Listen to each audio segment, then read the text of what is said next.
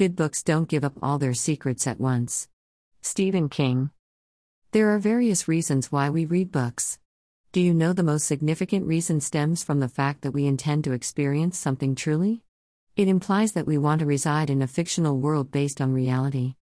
Also, read five books that explore the glorious complexity of sibling relationships. Thus, it transcends the idea of what is true and enables us to deeply understand the wondrous world we inhabit. As the famous saying goes, the truth is often stranger than fiction, and it will undoubtedly inspire fiction. Now, let us look at some books based on real life tales. The Perfect Nanny, a novel by Leila Slimani. Back in 2012, a nanny on the Upper West Side of Manhattan was charged with fatally stabbing two young children placed under her care. As the children lay in a pool of blood in the bathtub, the nanny slashed her own throat. However, she had survived but did not confess to her crime. The Moroccan French author Leila Slimani was highly fascinated by the true story of the New York City nanny, Yoselin Ortega. As a result, she based the story on her Paris home and focused on the evolving relationship between the grieving mother of the two murdered children and the perfect nanny. The eerie horrors of the novel examine the paradoxes of parenting in a world filled with disasters. This book became an award winning bestseller. Also, read Seven Books to Read This Monsoon. Red Joan by Jennie Rooney. Melita Norwood escaped from being accused of committing treason on most occasions. This British civil servant gave confidential information to the Russian intelligence before retirement and going into hiding. However, Norwood disguised as Red Joan was discovered in 1997 at the age of 89 years. The author Jennie Rooney begins her fictionalized novel with the protagonist's late in life questioning by the MI5. It reflects the time when she decided to work with the Russians. She spins a compelling story while moving between flashbacks to pre war Cambridge and present interrogations. This novel is set against a harrowing backdrop of wartime paranoia as we see Joan grappling with conflicting decisions, questionable motifs, shifting characteristic loyalties, and the slow decaying of a way of life she used to take for granted. Beautiful Exiles, a novel by Meg Waite Clayton. In 1936, war correspondent Martha Gellhorn encountered Ernest Hemingway.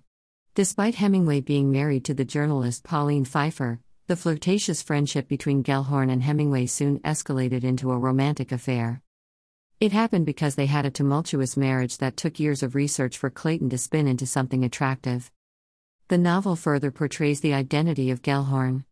This tautly written fiction contains a well paced plot, realistic characters, and a challenging story of two determined individuals at loggerheads with one another.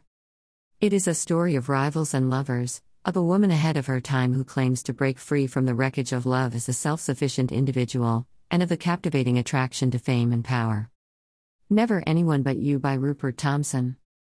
This tale brings to light a challenging and supposedly improper scenario in the early to mid 1900 and portrays two stepsisters, Lucy and Suzanne, in love. When the pair of sisters move to ultramodern Paris to reinvent themselves, they become surrealist artists and change their names consequently. According to Claude Cahun, Lucy gets recognition for her photography that challenges gender norms and Suzanne's alter ego. Marcel Moore narrates how they spend their life amidst collaboration and cohabitation. Such a fictionalized retelling of the actual couple's relationship is combined with other famous couples of the lost generation.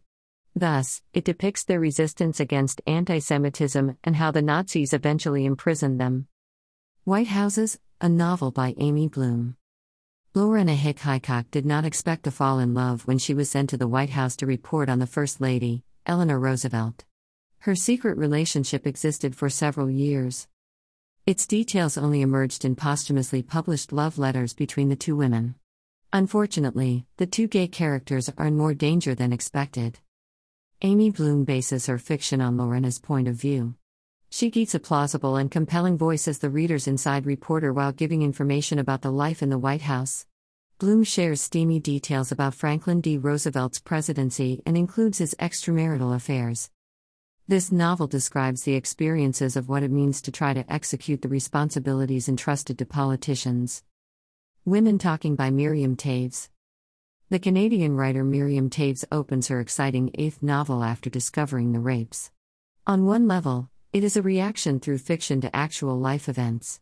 But, simultaneously, it happens to be an act of female imagination.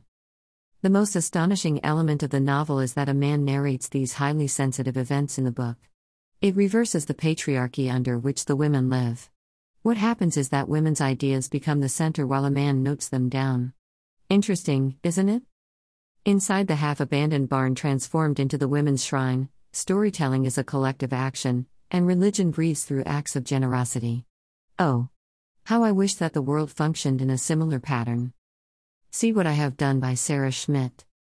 Sarah Schmidt's debut novel is based on the subject of the Borden murders. The book becomes more intriguing with the shifting perspectives between Lizzie, Emma, Benjamin, and Bridget. The book prominently suggests that Lizzie was responsible for the deaths. However, it does not focus on the murder so much as it explores the web of individuals around the murdered parents. This true crime story shows how everyone involved in it hides something about their true selves. The lesson I could draw from this book is the weight of lies and conflicting wishes under a single roof after the occurrence of the tragedy. Conclusion So, isn't truth stranger than fiction? The best stories are sometimes based on reality. Immerse yourself in one of these books, and I am sure you will finish it in one sitting.